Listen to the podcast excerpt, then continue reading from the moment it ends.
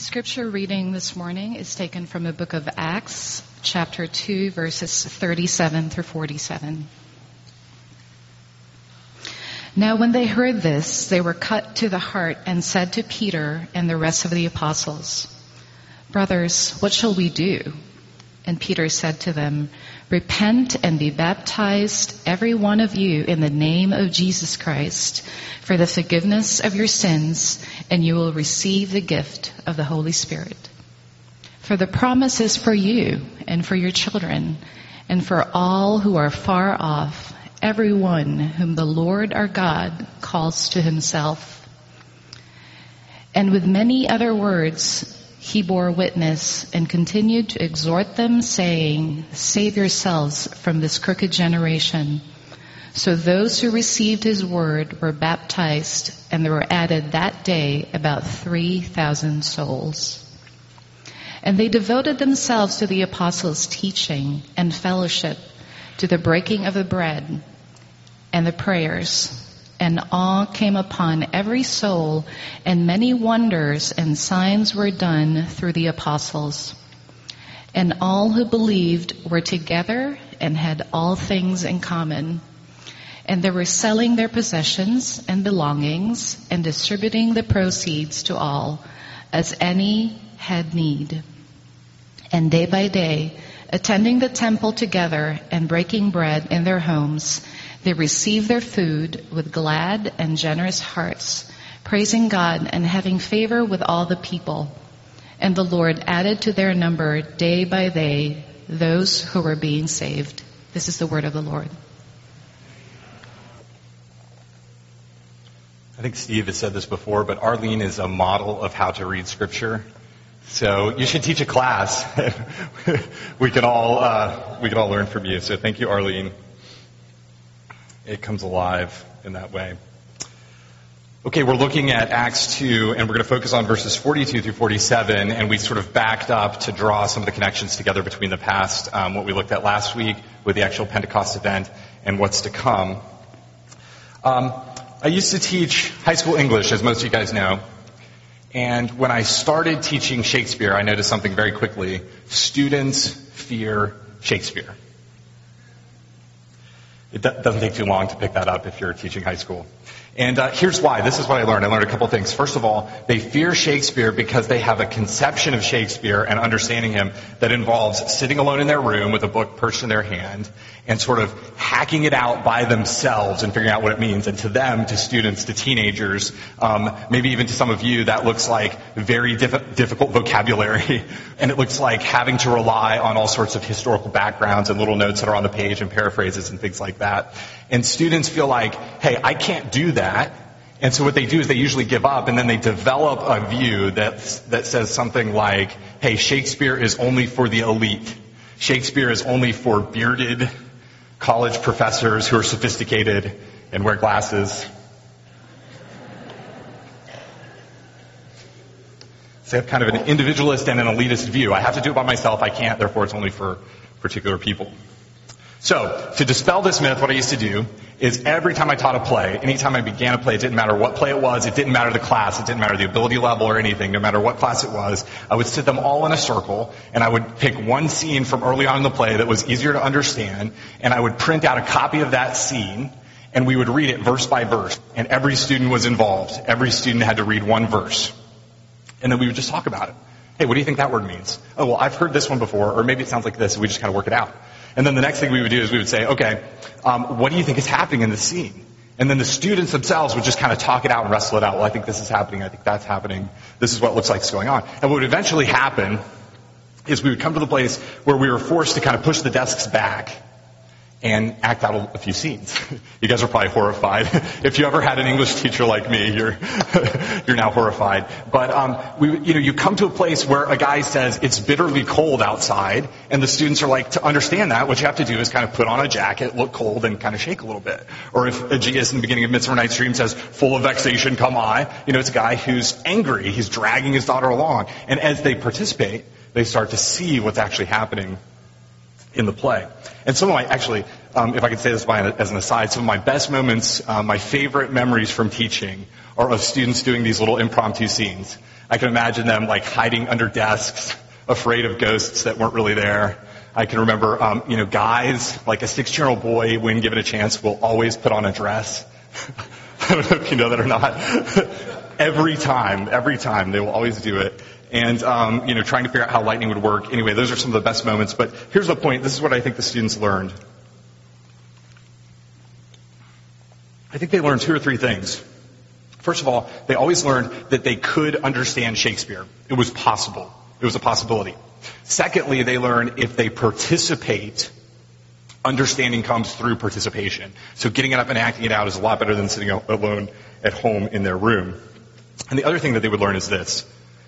They, and this is the most important thing for the message today. They needed each other to understand. They needed each other more than they needed notes, more than they needed the teacher, more than they needed historical background. They could make sense of Shakespeare as long as they had each other. And so today, um, as we conclude our series on the coming of the Holy Spirit, we're looking at the community that is shaped and that is empowered by that Spirit. And here's what I think happens. I think when we read that little bit in Acts 2, 42 through 47, that um, explanation of what the community looked like, I think we are a little bit like teenagers approaching Shakespeare. Okay, hang with me, please. I think we think it's impossible. It looks impossible. It looks unattainable. It looks too good to be true. It's, um, okay, if it is true, then it's only for a select few. So you may say something like this, hey, that could only have happened in the early church. Is it possible now? Or you may say, I remember this one time back in college when I had the perfect group and we realized true heavenly community, but now I'm in real life and I can't possibly find that again. Or you may just give up and say that's for professionals. That's for the select few. That's for like elite, superpower, super Christians who are kind of like modern day monks who are going to pull themselves out of the world and into some kind of commune or something. But the problem is, if you think any variation of those thoughts, that can cause you to pull back from any real attempt to promote true community. And in turn, what happens is you just start to heap the guilt and heap the fear um, on top of yourself. But here's what Luke says. Luke says no. Luke says, he makes it really clear. He says, I'm writing a history. Okay, in Luke 1, he says, I'm writing a history. In the beginning of Acts, he says, I'm writing a history. And he says, these are the things that characterize a spirit-filled church. And he says, you, church, have that same spirit. And so these same things are made possible by the arrival of that Holy Spirit that was poured out by Jesus. And he's not saying He's not saying that the church is, is perfect, that we can have a sinless community, or that we're going to have a homogeneous community that looks entirely identical, or that we're somehow can avoid problems. I mean, if you read through the New Testament, it doesn't take you very long to see that Luke and other writers all agree that they are facing serious problems, serious sins within the church. But what he's saying is, that this diverse community fights together against sin and struggles against oppos- opposition as they are empowered by His Holy Spirit. I think one of the things that happens to us is we allow our differences, we allow our fear, we allow our sin to divide us, and when it does, we don't have the resources that we need to follow Jesus faithfully. But what we're saying, what we've been saying in the series is the Spirit has arrived. The Spirit has arrived. That's good news. And you are empowered by the Spirit. So He's calling you to work towards unity. He's calling you to promote unity. He's, tr- he's calling you to strive after this community as you participate actively in it. As you need each other. And what's going to happen is you're going to find that there are barriers in the way and we'll have to work through and discuss how to remove some of those barriers. So this is what I want to do this morning. I want to look at Acts 2, and I want to do three things. Basically show you that yes, true unity is possible. Two, see if I can look back here. Two, take a look at the specifics of what this unity would possibly look like. And three, then we want to talk about the barriers that exist and what we can do to remove those barriers, the things that are preventing us from t- true community. Okay, first of all, community is possible.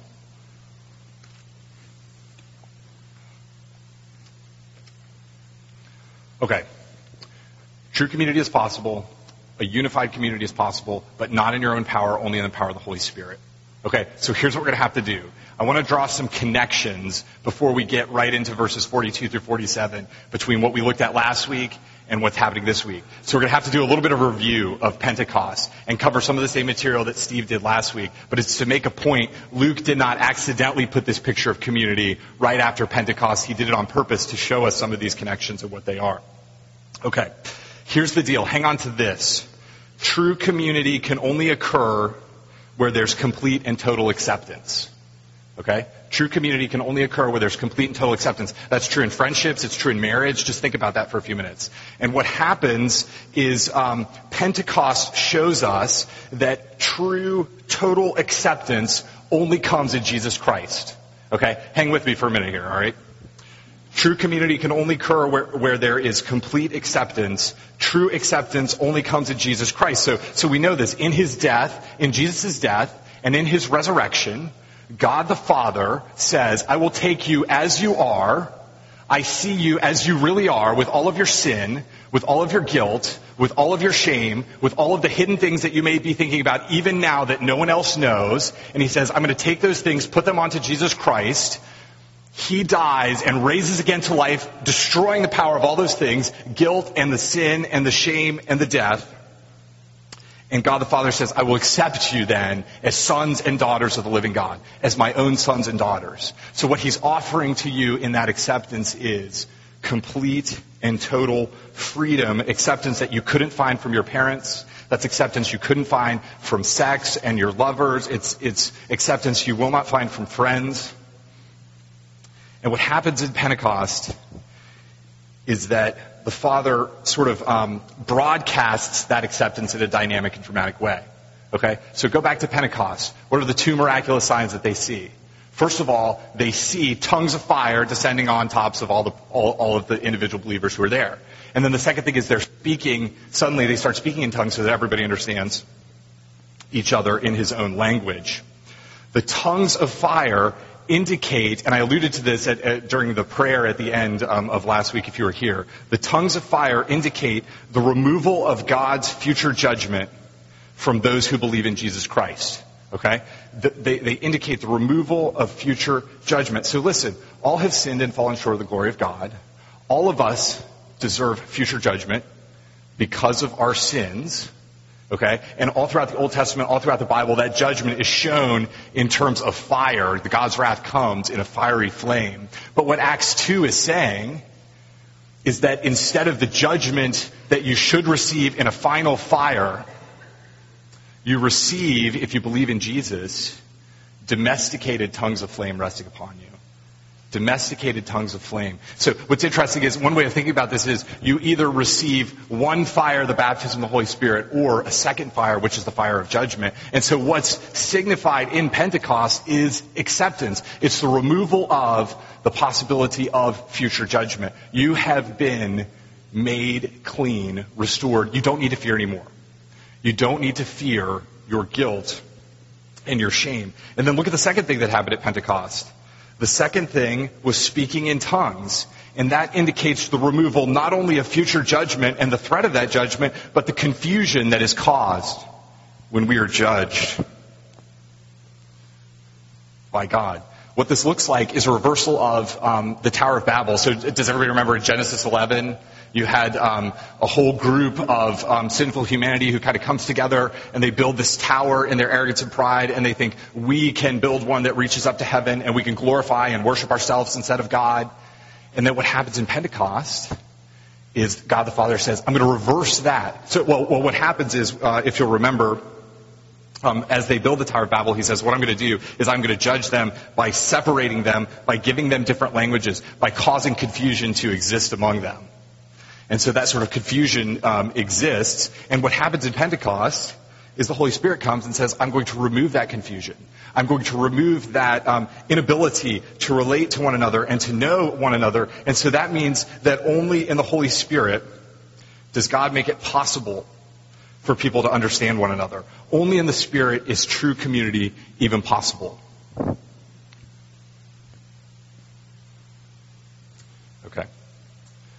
Sorry, having a lot of trouble with the microphone today.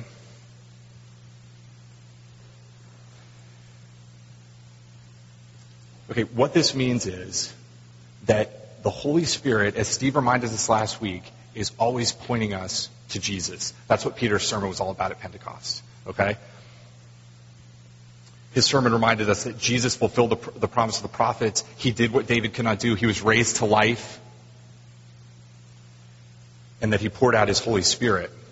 And here's what I want you to get a hold of. In giving us His Holy Spirit, the Holy Spirit of Jesus, what Jesus is doing is He's identifying with His people and He's gathering them into a new community. Okay? Jesus is accepting them, He's opening His arms to them, and He's drawing them together to one another. And what that means is this, it actually has some radical implications. If Jesus identifies with you, then you have to identify with one another. If Jesus identifies with us, we have to identify with each other. Okay, so think of it this way. Imagine you have two people. Okay, I'll call one, um, this is so generic, I'll call one Sarah and one James. Sarah is a Christian, James is a Christian, okay? So you have Sarah here, and Jesus has forgiven Sarah, he has accepted Sarah, and you have James, and Jesus has forgiven and accepted him. It's inconceivable for Sarah not to forgive James because she has already received the forgiveness and the acceptance that comes through Jesus. It's also inconceivable for her to, to, not to forgive him because he has the Spirit of the living Christ in him. Okay, do you see how Jesus identifying with you must go out and change the way that you relate to other people? And here's kind of the catch of this. That's true even if those two don't like each other. So it's true for you too, even if you don't like each other. I heard one person put it this way the church um, basically binds me to love, sacrifice, and serve you regardless of what I think of you. I think part of our problem is we're always evaluating everybody based on our preferences, based on our taste, based on what we like, rather than on our commitment to Christ and what He's doing in this new community, rather than choosing to love others. But He is calling you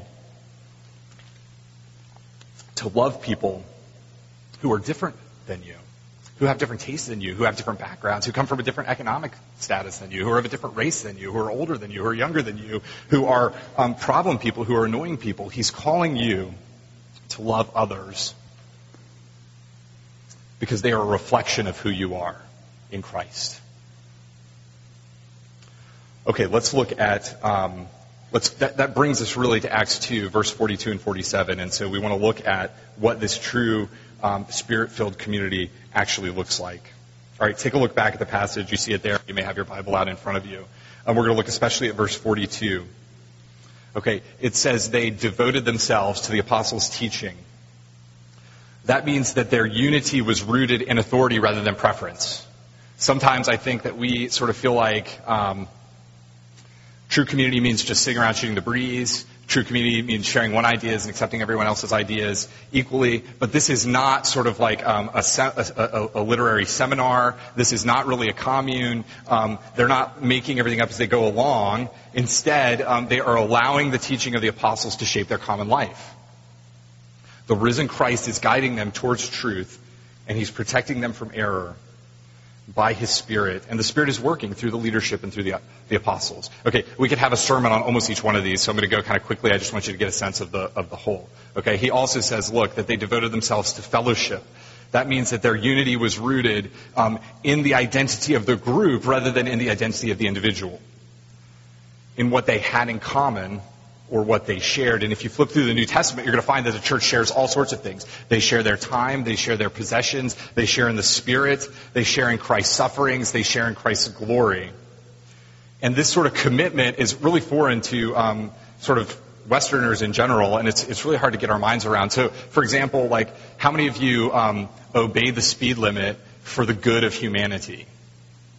I should just say, how many of you obey the speed limit at all? I don't see hands. Why not? Because we're Americans living in the 21st century, right? The speed limit is getting in my way of going where I want to go, right? Um, but this is a is, is the total opposite of that. It's a consideration of the group over the individual, which is foreign to our way of thinking. And sometimes this has seeped into Christianity. This has seeped into the church. Um, one author that I was reading this week, Richard Lovelace, describes the church since the medieval period as little individuals thinking they have kind of like an individual pipeline of grace to God. And, you know, you might imagine sitting at home alone in your room reading your Bible, sitting alone at home praying, sitting alone waiting for God to work and waiting for God to do something. Sometimes that's our mentality. But if you read through the New Testament at all with any sort of integrity, what you'll see is we actually learn about who God is. We learn about His grace. We receive His grace through other people around us because they also have the Spirit of Jesus. They have something that we don't have and that we can learn about the risen Savior Jesus Christ. And so what we're setting up here is sort of like imagine a picture. I think our lives today are like a, a, person. Imagine a person in the middle of kind of a wheel with all sorts of spokes going around it, and we have the individual. This is who I am. I'm defined by my personality. You know where I stand on the Myers Briggs scale. I'm defined by my um, temperament. An interesting note about the Myers Briggs: I am an ENFP. and Jeff Bradford was an ISTJ. we, we, had, we had a little conversation about this, so I have the exact opposite personality as he does. But anyway, um, that's, that's, for, that's free of charge. But think of how ready we are to define ourselves by those personality traits. Why are people even so concerned about taking these tests? Because we're infatuated, we're obsessed by what I'm like. I want you to know who I am and what I'm like, and that means my personality, my taste, my preferences, and all those things. So the individual is at the center, and then we have kind of like, here's my church over here, and that kind of intersects with who I am. We have my family over here, that kind of intersects with who I am. I have my job over here. I have my little Bible study that I go to here, my community meeting. I have my, um, where I shop, and our lives feel totally fragmented right? Because the person's in the center and we're trying to connect all these things. How can they possibly connect?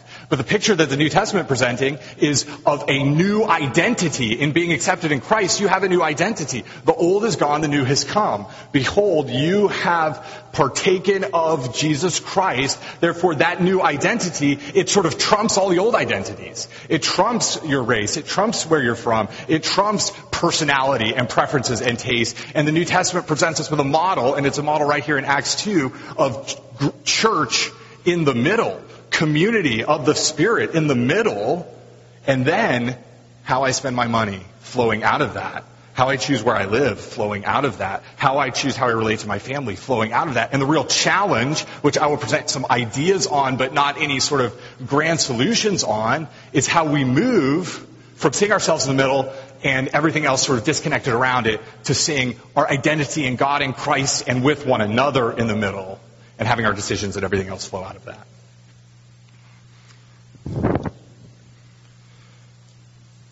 Okay, Luke also says, uh, uh, real quickly, I just want to, um, he says they, they um, also dedicate themselves to the breaking of the bread, which probably refers to Lord's Supper, um, to communion. That reinforces the idea that we belong to something larger than ourselves, that we, are connected to Christ and to each other. Um, and the next two are really interesting, though prayer and the sharing of everything in common, because it really gets to the heart of these two pictures that we've been talking about. Luke says they devoted themselves to prayer.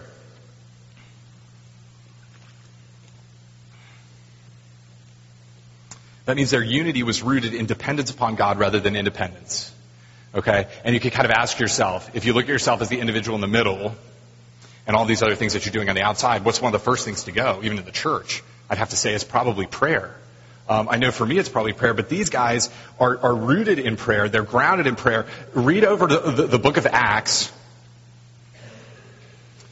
and you'll see how many times these guys are getting together, how many times they're praying, and then how many times things are happening. They get together, Jesus comes, and Jesus ascends into heaven. They get together and they pray, and they choose new replacement leaders. They get together and the Spirit arrives at Pentecost. They get together and they pray, and the Spirit fills them with boldness. They get together and pray. Peter's released from prison. These guys are praying all the time together, together, not alone at home in their rooms. Not alone at home in their rooms. Prayer is an indispensable part of our spiritual lives. And it's something that cuts through that this sort of superficial conversations and gets us into um, true unity and true fellowship and true commitment to one another. Um, nothing can nothing can do that more than depending upon the Spirit in prayer. And then finally, if you look, it's not actually in verse 42, but if you jump down just a little bit, it says they, um, the believers were together and they had all things in common. I would consider this yet another mark of what the church looked like. And that means that their unity was rooted in generosity rather than indulgence. Do you see the picture that's painted here? Group identity, generosity, others, dependence on others from outside versus selfishness, privatization, individualism, independence. And that means their worship extended to their financial lives. Aren't those decisions that we often consider private? I thought of this. I was thinking of this just this morning as I was thinking about the sermon. Um, imagine you went to a home meeting, and instead of, for the home meeting, like you looked at a couple verses for James, and then everybody got out their budget and you compared them.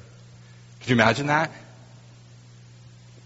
I thought I'd get a bigger shock. that to me, I mean, like, what is more private than how you spend your money? That's my money. It's my money. I spend it the way I want to. What if we all sat down and, and, and put our budgets out there, put them together, and said, hey, uh, would you, maybe you should consider spending your, your money on this? Or we said, hey, that guy's in debt. What if three of us over here help him pay off his debt so that his wife can stay home and take care of his kids? I mean, do you see what can happen? Do you see how radical some of that is? See, what's happening here, sharing other things in common, extending to their financial lives, this is a picture of the only metaphor I can think of as a family. Like imagine, uh, when, whenever I go away on vacation, I'll always bring my kids back a book. So I go to Chicago and I'll get them a book that's about Chicago so I can kind of show them the places that I've been.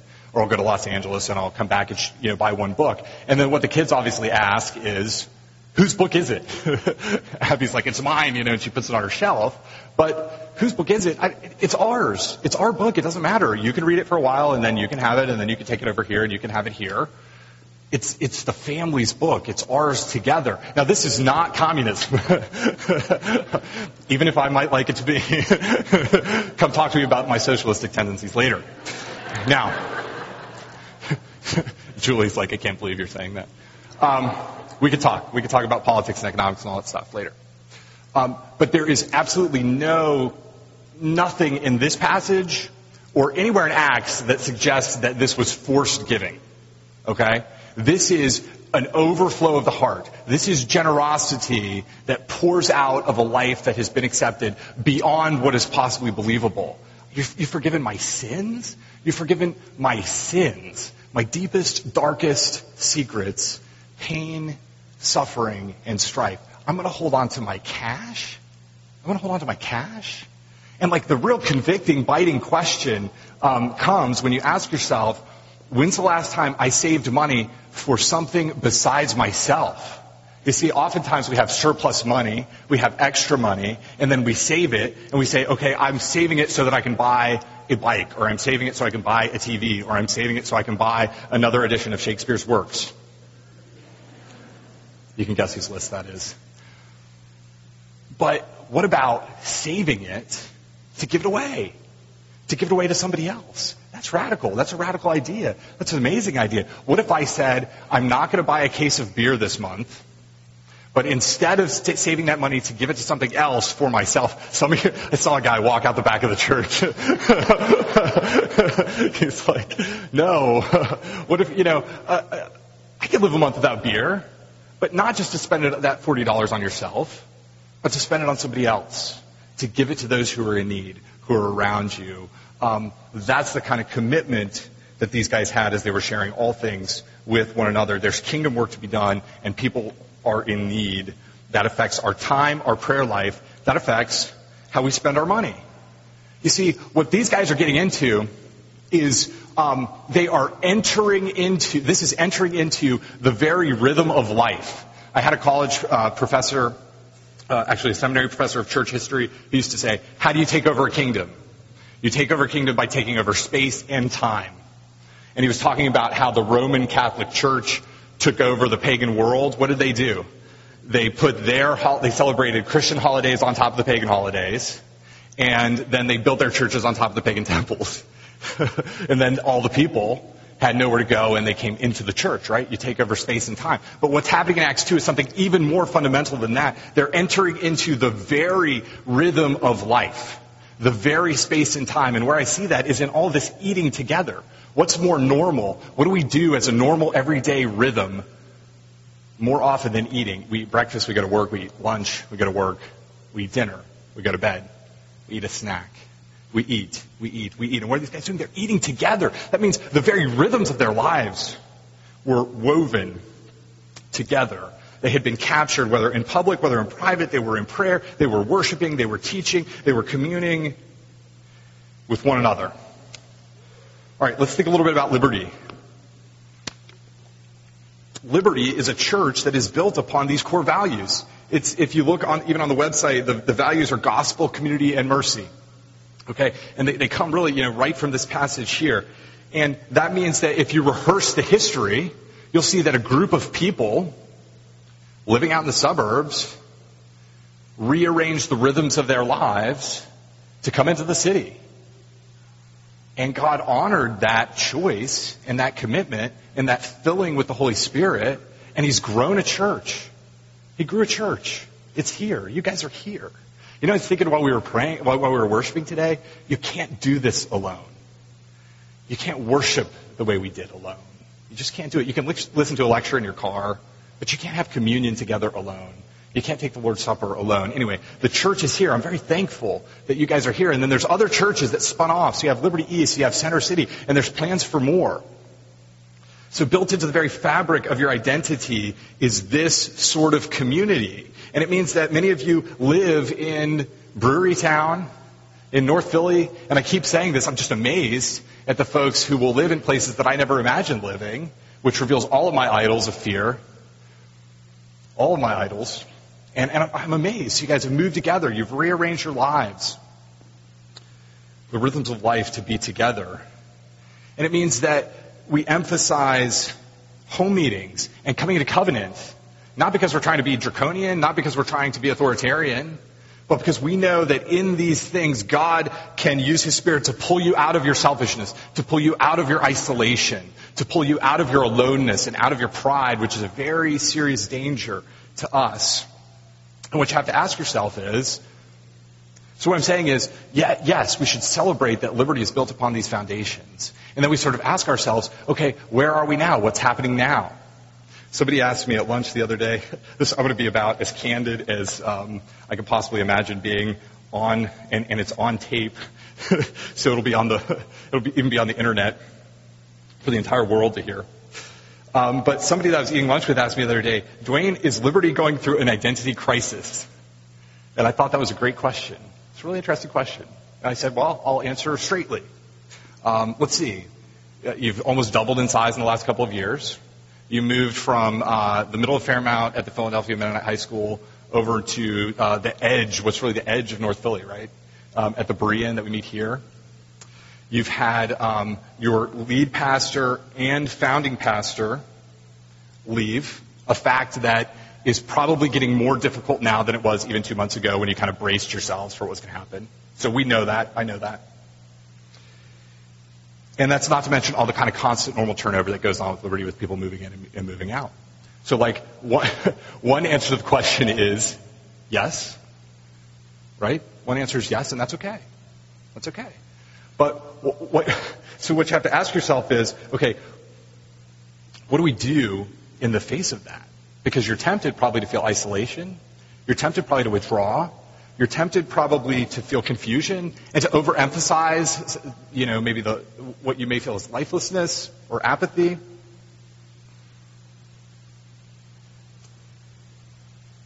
And I was thinking about this this week, and I thought part of the solution is wait, right? Part of the solution is have patience. Part of the solution is a new pastor is coming and we're pray- and, and make sure that that waiting is not just waiting, but hopeful expectation.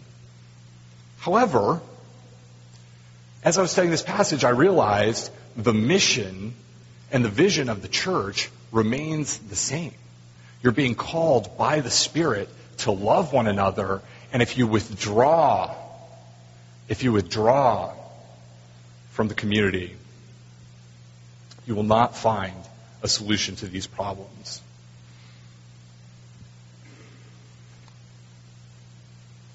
See, the Spirit is still at work. And what I would invite you to do is involve yourself in these discussions in a very specific, not a general way. So what I think we're doing, or this is what I've noticed, is we kind of talk about liberty in general. What's happening with liberty? What's happening with liberty? What I think you need to do is you need to bring yourself into community with specific individuals in this church and in this church body. Okay? So ask yourself the question, who can I love? Ask yourself the question, who can I pray with? Ask yourself, who can I forgive? Not only that, who must I forgive? Who needs to forgive me? Who do I need to confess to? Who can I teach something to? Who can teach me something? Who can I encourage and offer encouraging words to? What do I have to offer? Who needs money? Who's hurting? Who do I need to follow up with? And as the Lord draws specific people to your mind, that is the Spirit continuing to work among us. It's the Spirit continuing to guide and c- continuing to lead. And that doesn't mean that we become obsessed with ourselves as a community to the exclusion of anyone who is on the outside. On the contrary, as you love one another, look what happens in the passage. They, they, they, they are, treat, they are um, perceived by all the others as um, having good lives and reputable lives, and dozens of people are daily drawn into their midst and into their fellowship and into their community. Out of the love for Jesus flows the love for one another, and out of the love for one another flows the mission of the church to love all of those who are around us. You see, it's not all up to it's not all up to professionals. There were only 12 apostles, but there were at least 3,000 people in the church. That meant there were a lot of people loving each other. A lot of people loving each other. Okay. What does this mean? Um, it means that you've got it, you're going to have to remove barriers. So here's the prayer that I've been praying for myself. This is the prayer that I've been praying for you as we have gone through this series on the Holy Spirit. I've been praying, Lord, fill us with the Holy Spirit. Lord, fill me with the Holy Spirit. Fill me with the Holy Spirit and fill us with the Holy Spirit. And you know what? I get confronted with almost immediately as soon as I start to pray that prayer? Fear. The primary barrier to the Spirit's work among us is fear. And I, I really think that that's what's happening in verse 43. In verse 43, he says, awe or fear came upon every soul, and many wonders and signs were being done through the apostles. What that means is there was a good, healthy fear that was coming down that was replacing a bad, unhealthy fear. What's the bad, unhealthy fear? It's the fear of other people. It's the fear of other people. We're afraid to let people see who we truly are because we're afraid they're going to reject us. We're afraid they're going to hurt us. We desire their acceptance so much that we serve them. We, you know, we serve them by catering to their desires, catering to their tastes, catering to their views. But what happens when you do that is you set other people up as gods. You're worshiping them, fearing them instead of yourself. But what's the, uh, fearing them instead of God? What's the right kind of fear? The right kind of fear that they replace this fear of man with is the fear of God. It's fear of, it's, it's worship. It's knowing that it's His gaze alone that matters. It's knowing that He is the judge. And as you invite the Spirit in, there's going to be a clash between those fears. And the solution is really found in the passage that we printed up that comes before verse 42. It's what Peter calls them to do. He says, repent. Repent and believe. Repent and be baptized, actually, as Steve pointed out last week, which means join together in the community. The people were cut to the heart as they admitted that they were afraid of other people, and they asked specifically for God to say, turn us away from the fear of others and join us with others who are around us.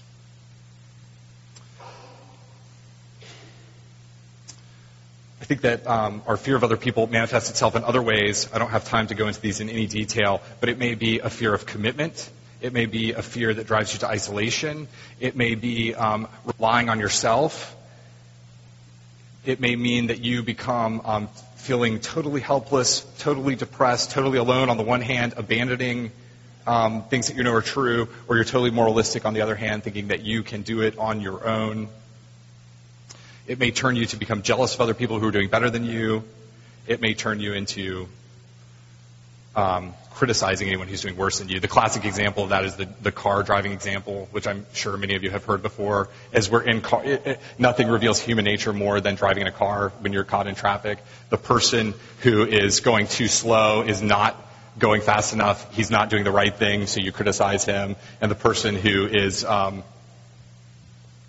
uh, the person who blows by you is obviously going too fast, right? Don't we do that? We're sort of like, my speed is the perfect speed. It's pride. It's pride. It, that fear uh, manifests itself in extreme defensiveness, extreme criticism. And if you're, if you're feeling overly idealistic, make sure that you are not trusting in your own conception or your vision of what true community looks like. Submit to his vision of what community looks like. I guess what this means is seek the Spirit and community will follow. If you seek only the community and try to force it into looking like the way you want it to look, then you run into problems.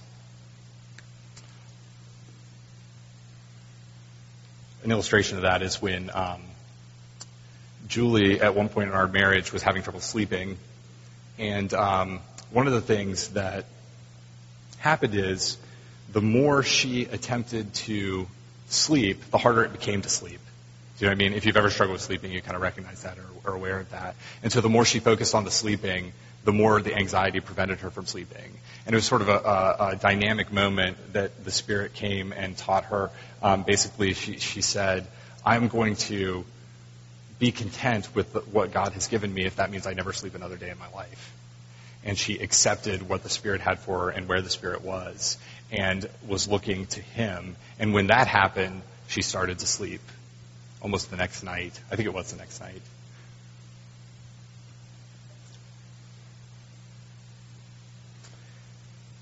Ask yourself now to um, to turn to the Spirit. Invite the Spirit to search you and know you, to see what fear you're clinging to, what guilt or what pride, what jealousy, and believe that Jesus offers you total acceptance, a new life, and participation in his new community um, today. Let me leave you with this. Um, I was reading this week. In, in 1 Corinthians, Paul says, when you come to communion, recognize the body of the Lord. And we always often think, I guess I do, I at least just normally, normally and naturally do, think that that's the bread, seeing in the bread Jesus and seeing in the, in the wine um, Jesus' blood. But the commentator that I was reading said uh, that he thought what Jesus was saying is recognize the body of Christ, which is the group that is around you. So my invitation to you today is, um, I just think we do a lot of like, I said this last week during communion, we do a lot of sort of putting our heads down, looking real contemplative, meditating and praying. But look up and look at the people who are around you. Look at the people who are part of the church. Look for people you may need to go to after the service and say, please forgive me. Look for the people you may need to go to and say, um, um, I have sinned against you. Will you forgive me? Or I feel like there's something between us. How can we be reconciled? Seek to promote the peace and the unity of the church, even as we join together in celebrating the Lord's Supper and submitting ourselves to who He is and what He's done um, in His Spirit. So, with those things in mind, let's pray.